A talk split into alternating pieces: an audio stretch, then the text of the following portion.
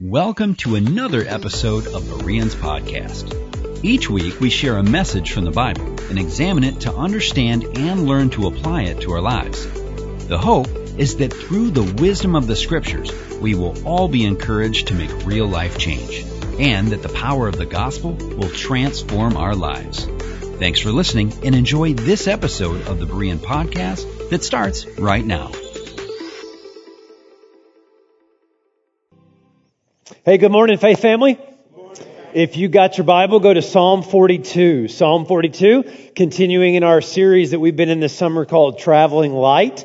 Uh, we've been uh, really kind of unpacking uh, and basing this off of the invitation that Jesus gives uh, in the Gospel of Matthew. Uh, Come to me, all you who are weary and heavy laden, and I will give you rest.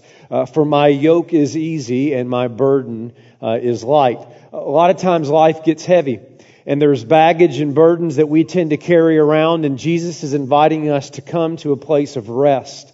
Uh, he wants to take our burdens from us and give us freedom and peace in that. So we've been unpacking a lot of uh, different issues that tend to uh, be the baggage or burdens that we carry around. Uh, this morning, uh, we're going to talk about one that I know you're going to be able to relate to, and that's the baggage or burden of discouragement. Show of hands, how many of you have ever been discouraged in life? Yeah, almost everybody. You've, you've been through seasons, not just where you had maybe a bad day, but the season itself was very dark. Uh, like dark clouds just kind of hovered over you. And those are some very difficult times and some very heavy times. And we all can uh, know what it's like to experience this. And Psalm 42 may be uh, one of the best passages to really understand uh, this baggage and burden of discouragement and what we are to do so that we can travel light. So if you're able to stand, would you please do so? As we read Psalm 42. And by the way, Faith Family, would you while we read this, would you just go ahead and start praying? Um, I've read testimonies at different times, um, and a lot of those testimonies are people that are in places of deep despair. And God brings them out of that and gives them hope. And I have no doubt that there are people here in this service that God has brought you here today specifically for this word. And so as we read Psalm 42, would you just go ahead and start praying for the work that God's going to do in our lives? Amen? Psalm 42, verse 1. As a deer pants for flowing streams, so pants my soul for you, O God. My soul thirsts for God, for the living God. When shall I come and appear before God? My tears have been my food day and night while they say to me all the day long, Where is your God? These things I remember as I pour out my soul, how I would go with the throng and lead them in the procession of the house of God with glad shouts and songs of praise, a multitude keeping festival. Why are you cast down, O my soul? Why are you in turmoil within me? Hope in God. For I shall again praise him, my salvation and my God. My soul is cast down within me. Therefore I remember you from the land of Jordan and of Hermon and Mount Mizar. Deep calls to deep at the roar of your waterfalls. All your breakers and your waves have gone over me. By day the Lord commands his steadfast love, and at night his song is with me, a prayer to the God of my life. But I say to God, my rock, why have you forgotten me? Why do I go mourning because of the oppression of the enemy? As with a deadly wound in my bones, my adversaries taunt me, while they say to me all the day long, Where is your God? Why are you cast down? Oh, my soul, why are you in turmoil within me? Hope in God, for I shall again praise him, my salvation and my God. Faith family, I'm so thankful. Passages like this are in the Bible. Will you pray for me and with me? Let's ask God to speak to us today. Let's pray. Uh, God, thank you for passages like this. They just give us the freedom to be real. For the next few moments to talk about real seasons of life and where we can find hope and how we can travel light when we're weighed down by discouragement. So I know that there are people in this place today that are in that situation right now, and I'm very optimistic that those are not. They will be at some point. And so we need your word. We need your truth to guide us. So come talk to us, I pray. In Jesus' name. And God's people said, Amen. Please be seated. A few years ago, I started a tradition with my kids. They're called Daddy Days. Uh, during the school year, uh, my schedule and their schedule, it's not always the same with my weekend commitments. And so uh, I don't often get a lot of time with them. I get some time, but not a lot. And so we've uh, tried to be real intentional to make up for that during the summer. So several years ago, I started doing something that I call Daddy Days. This is where each of my kids individually can pick anywhere they want to go and do anything they want to do within financial and geographic reason. And I set those boundaries. I ain't taking you to Maui, and we ain't going to Paris unless it's Paris, Tennessee, okay? And we've had some wonderful memories through that. I mean, we've had, uh, you know, a day at a Mall, Mall of America. We've gone to baseball games. We've had a trip to Chicago, overnight at a hotel. I mean, it's just been really, really some great memories. Well, this year, this summer, my son, for his daddy day, wanted to go fishing and camping in Canada. I thought, well, I, that's pretty close. I've never done that. He's never done that. So I said, sure. And as you would typically do, I start to research what the, what's that going to be like and what I need to be prepared for. And as I was researching this, I came across an article on what you should do if you're camping in Canada and you encounter a bear. I thought, that's probably something I should know. And everything that I'm about to share with you is true. It said this Canada is home to both grizzly bears and black bears, and you can run into bears everywhere, even in town or in the remote country. I'm really encouraged by this point. Bears are everywhere. Fantastic. I'll just walk out of a grocery store and be eaten by a bear. This is going to be wonderful. Both grizzly bears and black bears don't like surprises, so when you're in the woods, be loud. You know, like sing a camp song. Really? That's my strategy? Singing? They may eat me just to get me to shut up. Or, the article said, you could attach a small bell to your belt.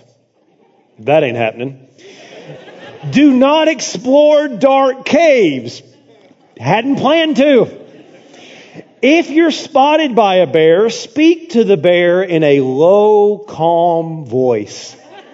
Sure, I will hello, bear. Like, who writes this stuff? And then slowly raise your arms in the air and do not make eye contact. I fully expected the next phrase to be, then coat yourself in barbecue sauce because you're about to be launched. That's what it feels like. Another option, if that doesn't work, though it's less desirable, is to play dead. Now I'm relying on my acting skills. First singing, now acting, but only play dead if you meet a grizzly because black bears will see you as a quote, free lunch. That's nice. Remember, many bears charge as a bluff. They may run and then veer off at the last second or stop abruptly. Stand your ground until the bear stops. Sure. Then back away slowly. Whatever you do, don't run. They will chase you. And bears can run up to 30 miles per hour. All I could think about after I read that was this scene. Big, big. Big? All right, make a big one.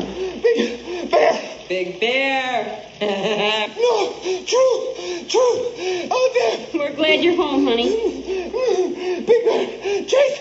Big bear, chase. What does he say? What? Big bear, chase me. That is exactly what's going through my mind. Needless to say, my son and I had a wonderful trip to Nashville, Tennessee. No, we went to Canada, had a great time, praise God, didn't see a bear. I share that with you because I want you to imagine, faith family, how hard it would be to have a bear charging at you and you're supposed to tell yourself, you know, I read once that sometimes bears veer off at the last second. I've heard that sometimes they stop abruptly. Like, no chance. That is not a strategy that you are likely going to do. And here's why. Because every single one of us knows this. It's hard to stand firm in what's right when everything in you wants to run. It's really, really hard to stand firm in the truth, to stand firm in what you know, to stand firm in what's right when everything in you says run. You know that. It's hard to stick to the budget when everything in you says, come on, buy it. It's hard to stay in the relationship when everything says it's over. It's hard to discipline as a parent when everything in you says, but they're so cute.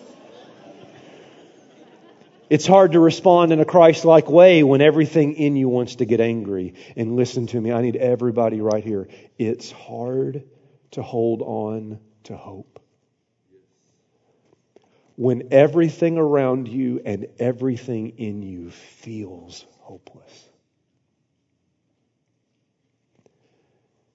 That's exactly the situation the psalmist in Psalm 42 is in. Look at what he says, verse 5. Why are you cast down, O my soul? Why are you in turmoil within me? Hope in God.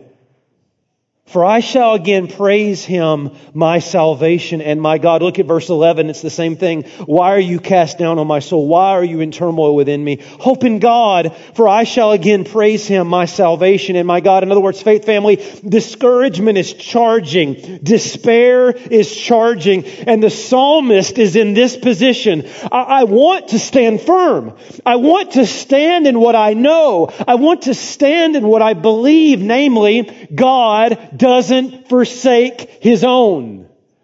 But everything in me feels like he has. I, w- I want to stand firm in hope. But everything in me says this is hopeless. In other words, the psalmist is in the tension that you and I are often in, namely, do you stand firm in what you know, or do you give in to how you feel? And that struggle is so hard because the psalmist is so discouraged. He's so discouraged. I want, I want first to just describe the discouragement that the psalmist is in. I want to try to be faithful to the text and unpack this quickly and show you the levels or the areas of which the psalmist is discouraged. He's discouraged in all four. Maybe you're here today and you're discouraged in one or two of these. First, he's discouraged relationally.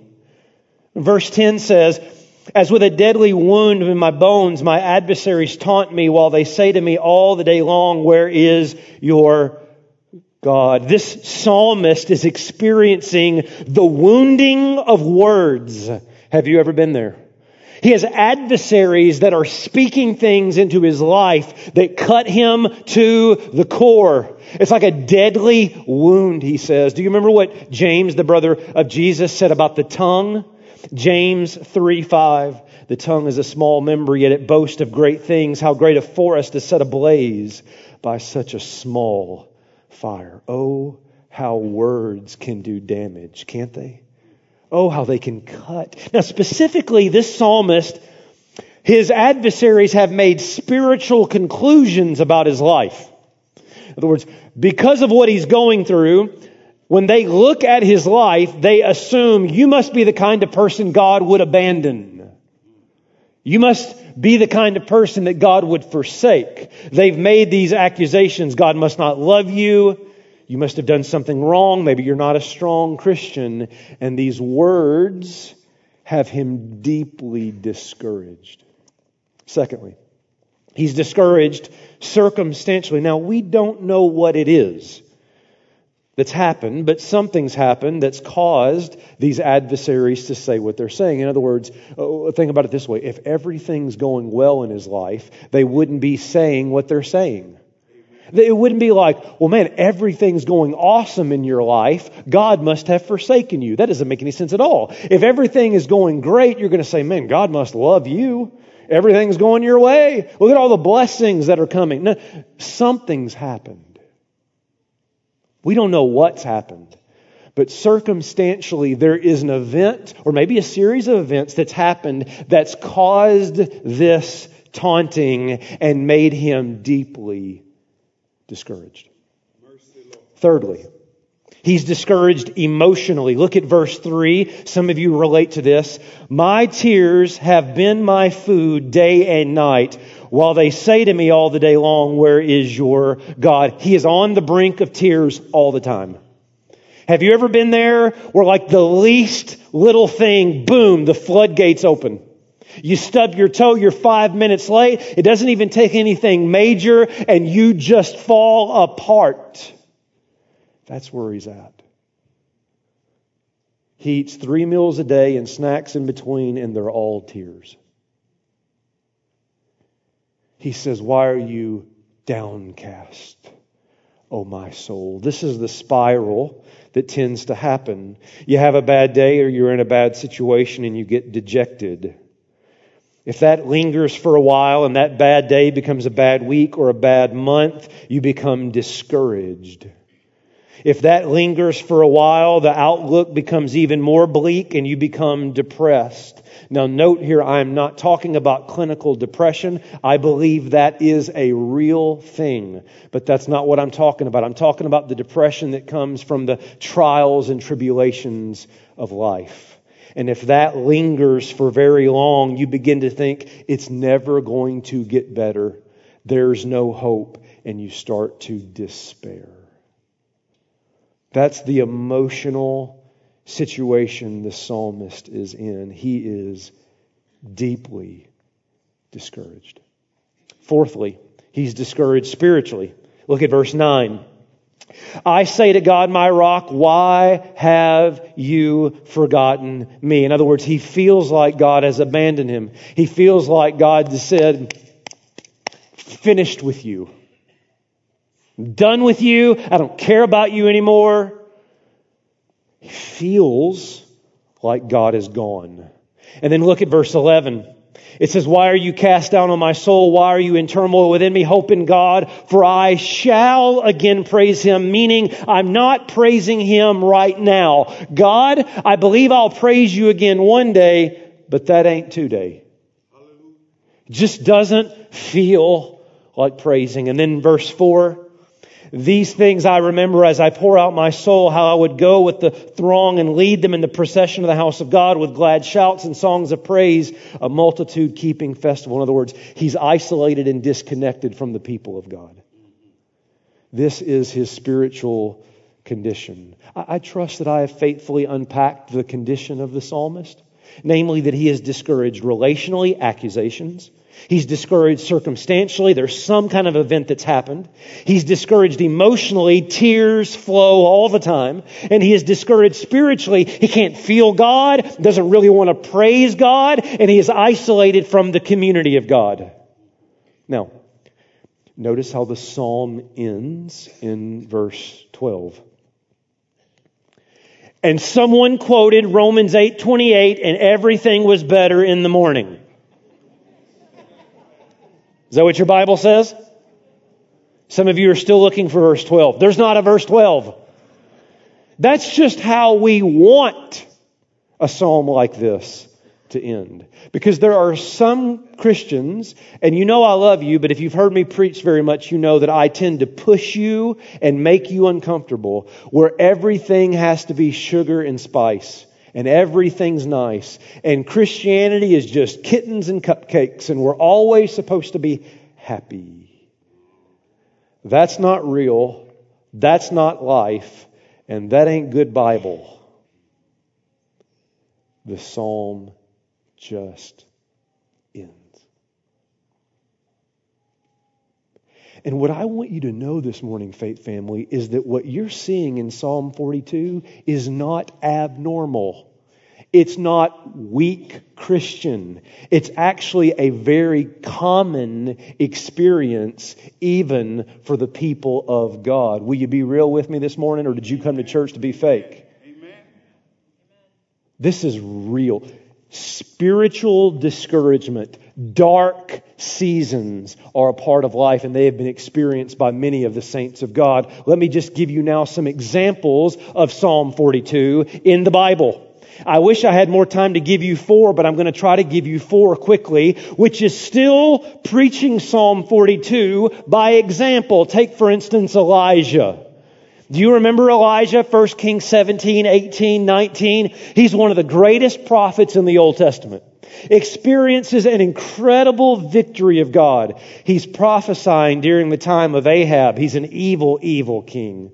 Assyria is on the rise. They're threatening Israel. And so King Ahab decides, uh, you know what I'll do? I'll marry the daughter of the king of Assyria. Her name is Jezebel. Now, that was a wise move politically, terrible move spiritually, because with Jezebel is not only her things, but her gods. And she brings idol worship into the nation of Israel, and Israel begins to worship the gods of Baal. And because of that, God brings judgment through a famine for three and a half years. During this, 1 Kings 18, Elijah has that famous showdown between the 450 prophets of Baal there at Mount Carmel. Do you remember? Elijah says, take your sacrifice, cut it up and place it on the altar, and then call out to your gods and ask them to bring fire down from heaven. And they do from morning until noon, but all they get is crickets silence. So Elijah jumps in at noon and says this. This is verse 27. At noon, Elijah mocked them, saying, Cry aloud, for he is a God. Either he's musing or relieving himself. Maybe your God's not potty trained. I don't know. I love that that's in the Bible, by the way. Or he is on a journey. Maybe he's on vacation. Perhaps he's asleep and must be awakened. I told you there's a spiritual gift of sarcasm. That's my proof text right there. He is mocking them. And they keep calling out, and it's nothing. And so then it's Elijah's turn. He takes a sacrifice, cuts it, puts it on the altar, says, Here's what we're going to do. Uh, we're going to take four jars of water, and we're going to pour it on that, not just once, not just twice, but three times. And then he calls down for fire to come from heaven. And here's what happens, verse 38. The fire of the Lord fell and consumed the burnt offering and the wood and the stones and the dust and licked up the water that was in the trench. And when all the people saw it, they fell on their faces and said, Yahweh, He is God. Yahweh, He is God. And Elijah goes nuts. He is so happy. Are you kidding me? Did you see what God just did? Revival is going to come to the nation of Israel, so he thinks. Then Jezebel takes one of those prayer request cards, you know, in the bulletin, and doesn't use it for a prayer request and writes a nasty note to the pastor, hypothetically speaking. Never with a name. And this is what it said. 1 Kings 19:2. Jezebel sent a messenger to Elijah saying, So may the gods do to me, and more also, if I do not make your life as the life of one of them by this time tomorrow. In other words, you got 24 hours, buddy, in your mind. You're dead. To which I would say, based on what I just experienced, who cares? I ain't afraid of you. Bring it on, woman. If God's for me, who can be against me? Do you know, do you know your Bible? Because that ain't how he responds. Verse 3 of chapter 19 Then he was afraid. Watch. He arose and ran for his life. Are you serious? He came to Beersheba, which is as far south as you can go. I think that's spiritually as well. Which belongs to Judah and left his servant there, that is, he isolates.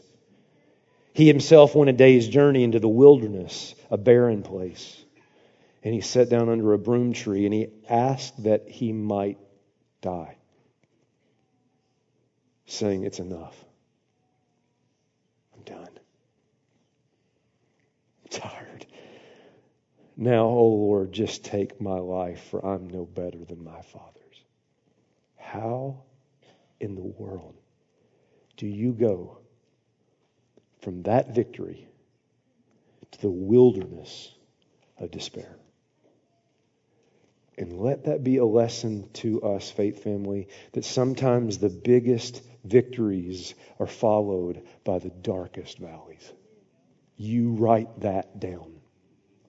And I could give you stories. Can I just be real with you? Can I just be real with you? I can tell you of times in ministry where the weekend could not have gone better and the car ride home could not have been darker. Sometimes the biggest victories are followed by the darkest valleys. What brought this discouragement and despair in Elijah's life? Just a few things quickly. I, I, got a, I got a lot I want to give you this morning. First is just difficult people. It's the same that we see in Psalm 42. Namely, Elijah has a Jezebel, and you may also. Namely, a Jezebel in your life that just wants to see you go down. Maybe it's an ex, maybe it's a neighbor, maybe it's a coworker, and they know just what to say, and they know right when to send the email to wound you deeply. You do realize that um, uh, this is one of the major reasons why pastors leave the ministry. I'm not saying they should, I'm just saying they do, because the wounds can get old. And you've felt that as you've had to deal with people in your life that can be difficult. A second reason is because of physical, emotional, or spiritual exhaustion. Elijah was engaged in spiritual warfare. That's exhausting. He ran over a hundred miles. He hasn't eaten or slept in days. He is empty. Now, if you've zoned out, zone back in as I read this from Martyn Lloyd-Jones. Listen to this. He says, quote, you cannot isolate the spiritual from the physical, for we are body, mind, and spirit. The greatest and best Christians, when they are physically weak, are more prone to an attack of spiritual depression than at any other time. Listen to me. Listen to your pastor as he speaks truth into you this morning. We are Bereans. And we have historically prided ourselves. Look at how many Bible studies we offer. Look at all the programs we have. We dissect the Word. But some of you don't need another hour of Bible study. Some of you need another hour of sleep. Amen. Preferably not during the sermon, but nevertheless, you need sleep because we tend to think that we're being spiritual when we're, when we're in Bible study, but we're not being spiritual when we're at the dinner table. And yet we're to eat and drink to the glory of God. Our physical life impacts greatly our spiritual life. Amen. Take that as a word to you this morning.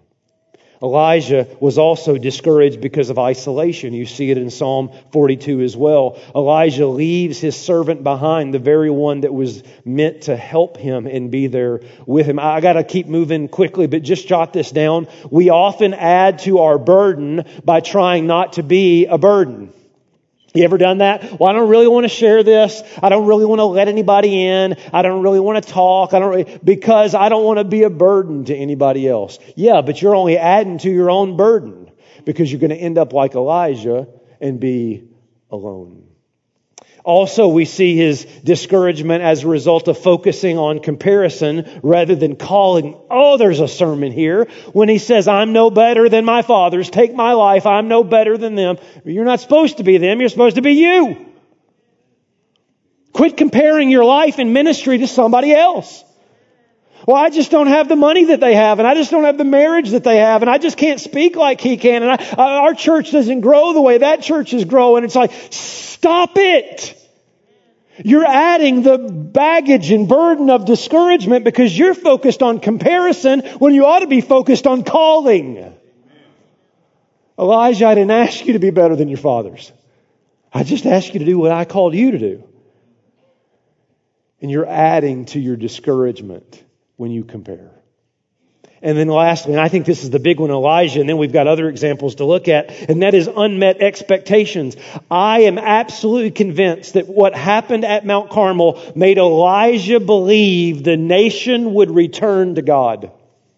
How could they not? Did you see the fire fall from heaven? Did you hear the sermon that guy preached? And yet the people remained hard, and it crushed him. It crushed him. And you've been there. You were certain the counseling would fix the marriage. You were certain the sermon would change their life. You were certain they would trust Christ. You just knew God was going to heal your spouse, and He didn't. And when it didn't happen, you ran as far south as you could run into a wilderness of discouragement. It's not just Elijah. Do you remember Naomi? In the book of Ruth, it's also a dark, dark time in the nation of Israel. Violence, war, idol worship, famine in the house of bread, of all places, Bethlehem. Elimelech decides he's going to take his family and leave the promised land and go to Moab. And there he dies along with his two sons, leaving Naomi with nothing. And do you remember what she says when she comes back to the promised land, back to her people? And she walks into town and people ask her, is this Naomi? Look at what the text says. So two of them went until they came to Bethlehem. And when they came to Bethlehem, the whole town was stirred because of them. And the women said, is this Naomi? And she said to them, don't call me that. Call me Mara for the Almighty has dealt very bitterly with me. I went away full, and the Lord has brought me back empty. Don't call me Naomi. It's not how I feel right now. You want to know who I am? Here's who I am. Bitter's who I am. I left with everything and I came back with nothing. I don't have a family. I don't have a future. You want to call me something? Call me bitter. Love that the Bible speaks that way. I love that the Bible is real like that. She's despairing. She's lost everything. She's discouraged, to say the least, for some of the reasons that you and I might get discouraged. Everything was foreign to her. For some of you, you're discouraged today. You're in a new city, a new church, a new school, starting a new job. Nothing is familiar to you anymore, and you've lost all those securities, and that's made you discouraged. Maybe like her, you're in a famine. Relationally, financially, everything you touch seems to be dry and fruitless. Maybe like her, there's been a death in the family. You've lost people close to you. She lost her husband and two sons. Maybe you've lost someone and it sent you into despair. Or maybe like Naomi, you look to your future and it's uncertain. To have no family was to have no future in the ancient Near East. And so when Naomi looks down the road of her life, all she sees is fog. Do you remember what she tells her daughters in law? Don't go with me. I can't give you anything. At least if you stay here, you have a future. You go with me, you don't have a future because I don't have a future. I look down my calendar for the next two years and I don't see anything worth hoping in. That's where Naomi is. Now, I wish I had time to preach the whole book of Ruth because she's wrong. Amen? But it's how she feels. What about Jonah? Called to go to Nineveh. Nineveh, capital of Assyria. You know, the very people that tortured Israel. And um, Jonah runs in the opposite direction, and he runs in the opposite direction. Why? Because the only thing he can't stomach more than uh, Nineveh is a God that would be gracious to Nineveh. And so he runs, and God so loves Jonah, he sends a storm. And do you remember Jonah's response to the storm? Pick it up, Jonah 1 5. Then the mariners were afraid and each cried out to his God. They hurled the cargo that was in the ship into the sea to lighten it for them. But Jonah, watch, had gone down. This is literally and spiritually, has gone down into the inner part of the ship and had lain down and was fast asleep. He doesn't give a rip anymore. He doesn't care. He's not compassionate. I don't care if this costs the sailors their life. If you'll pardon me this uh, metaphor, he is giving God the spiritual middle finger. You say, how do you know that? I know that because Jonah knows the storm is for him. He says so. Later on, he will say, you know, if you just throw me into the sea, all this stuff's going to stop. In other words, he knew God was sending the storm, but you know what his response was? I don't give a rip. I'm going to sleep. And then you remember his response after Nineveh repents. This is Jonah 4, verse 1. It, it displeased Jonah exceedingly.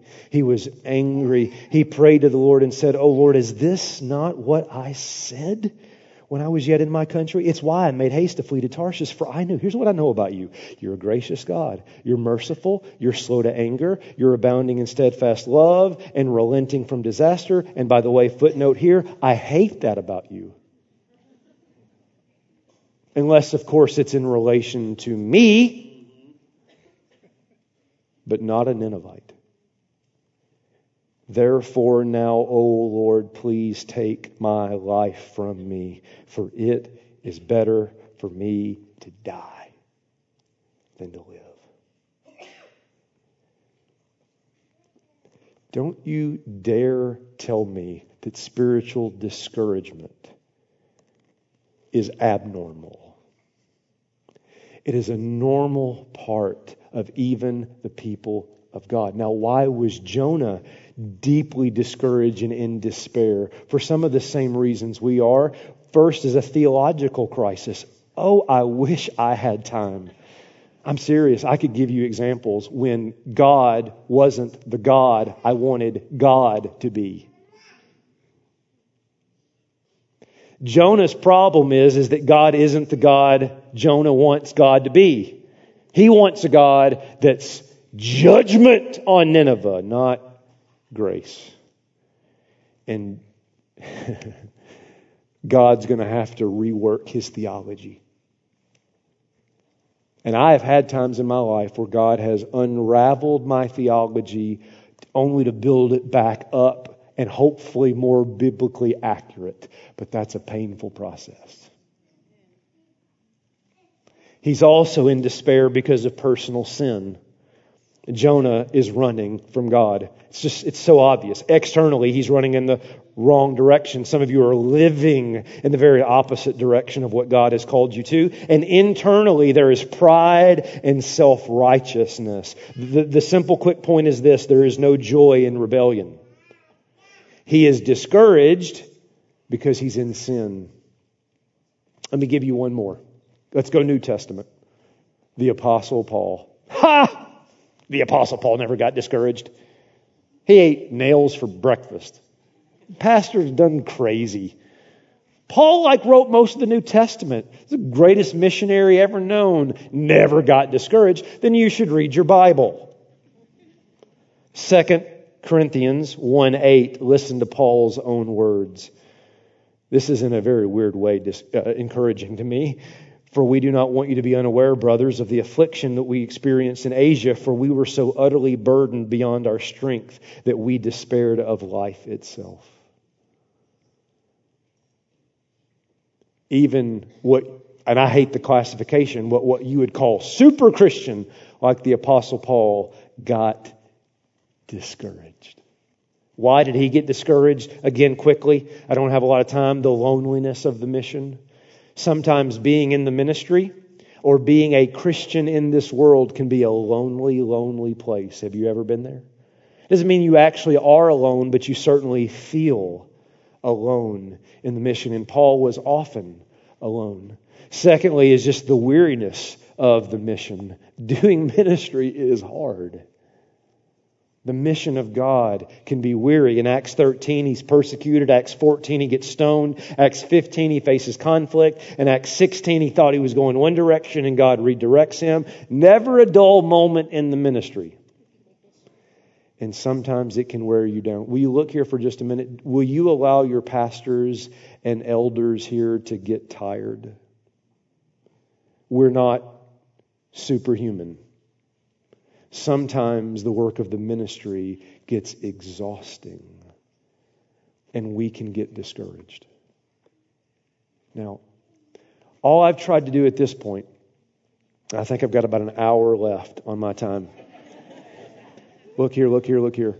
I wanted to unpack Psalm 42 to describe the condition of the psalmist. I trust I did that faithfully. I wanted to step out and show you that there's actually a lot of Psalm 42 examples in the Bible, and I only gave you four. I could give you more. Now I want to bring us back to Psalm 42 as we close and show us how we can start traveling light. And Psalm 42 shows us how. Three simple things. Number one, speak honestly about how you feel. Speak honestly about how you feel. The psalmist cries out in the psalm, Why have you forgotten me? Shh. We don't talk like that at church. Don't you know that's theologically incorrect?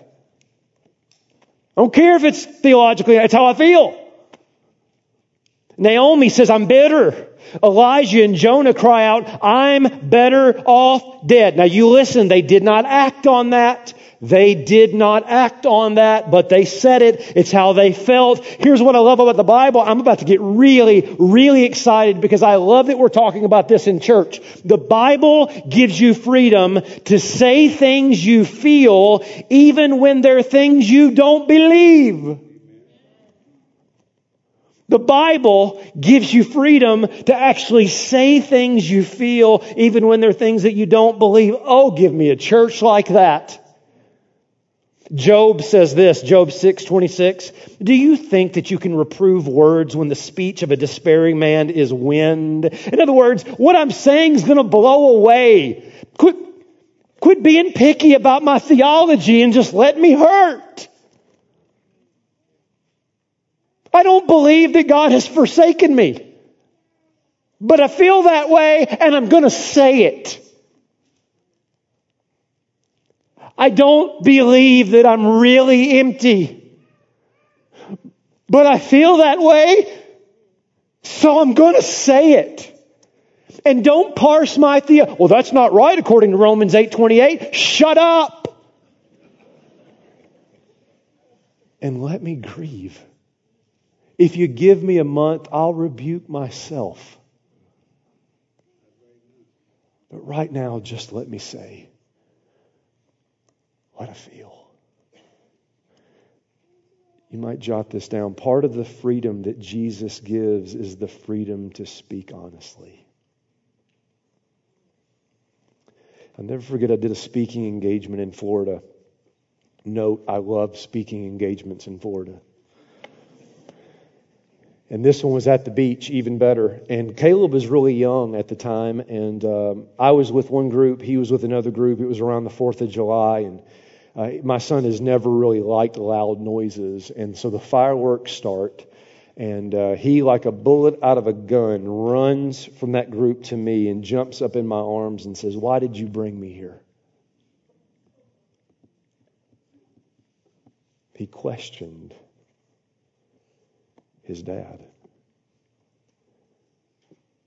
But do you know where he questioned me? In my arms. And I'll take that every day. Because what would be a problem is if you were questioning me as he ran in the other direction. The invitation for those of you that are in the wilderness of discouragement today is to come into the arms of your Father and speak freely. He already knows. And you're never going to travel light until you speak freely about how you feel.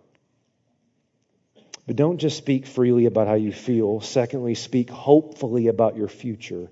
Jot down verse 11. We don't have time to read it, but in verse 11 he says, I shall praise again. What's he saying? This is going to pass. oh, faith family, will you, will you come here with me? I don't feel like praising now, but I'm going to praise again. I'm going to praise again. This is going to pass. This is, this is not the final word in my life. There's, there is a day of hope coming. I may not feel that way today, but that day's coming. You just talk to yourself that way. In other words, don't just confess your feeling of hopelessness, but speak with confidence about a future hope. Confess your hopelessness. I just don't feel like you're with me. But I'll feel that someday. I don't, I don't feel hopeful right now, but I am going to hope again. And one of the ways that the psalmist does this is with song. Do you have a song that you sing in the night?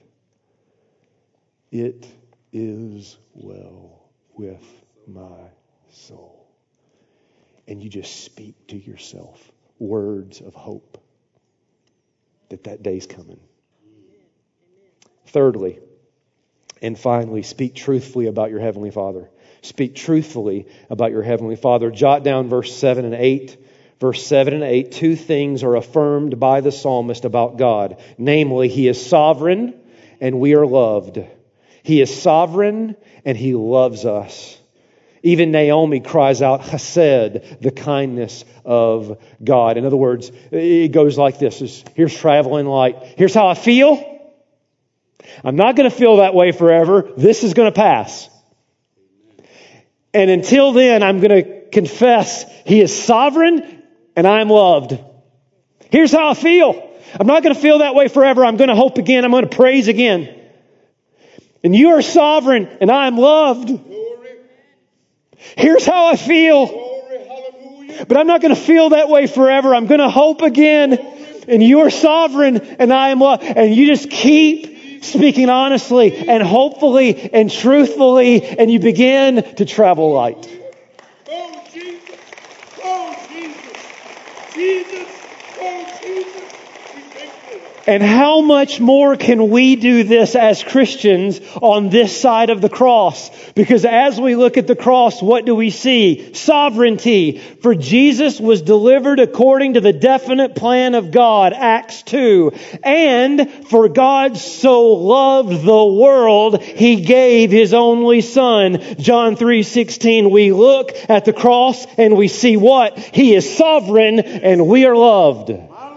How much more can we speak truth about our Father because of the cross? We have more than the psalmist had in Psalm 42 to travel light in the wilderness of discouragement. I close with this, Faith Family. I told you back in our Acts series uh, uh, something unique about Winston Churchill's funeral. That he had planned his funeral and he planned that, that at the final prayer there would be someone up at the top that would play taps. The universal sound that the day is over. Night has come.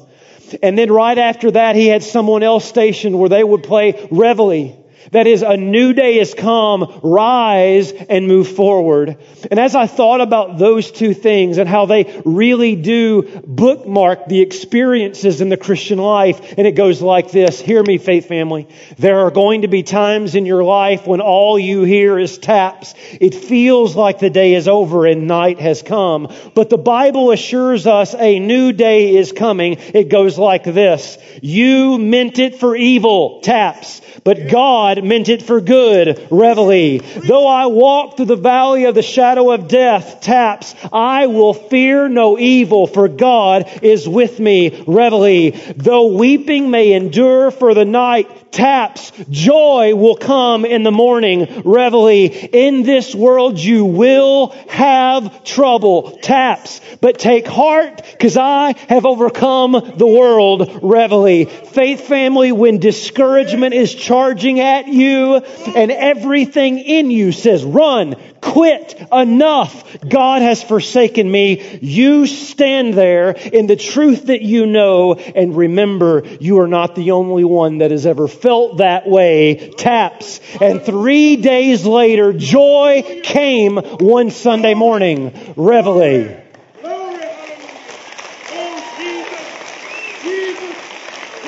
Faith family, darkness, darkness did not have the final word that day, and darkness will not have the final word today. So fearful saints, fearful saints, fresh courage take.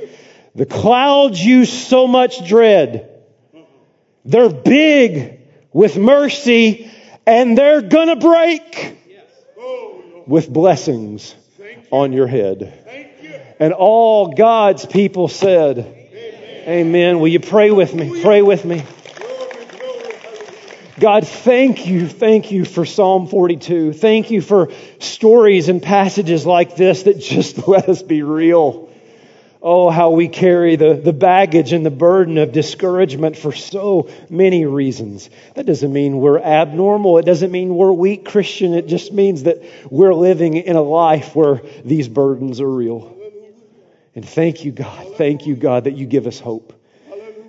That Jesus is saying, hey, today, if you're weary and you're heavy laden, today, if you are in the wilderness of discouragement, come to me and I'll give you rest.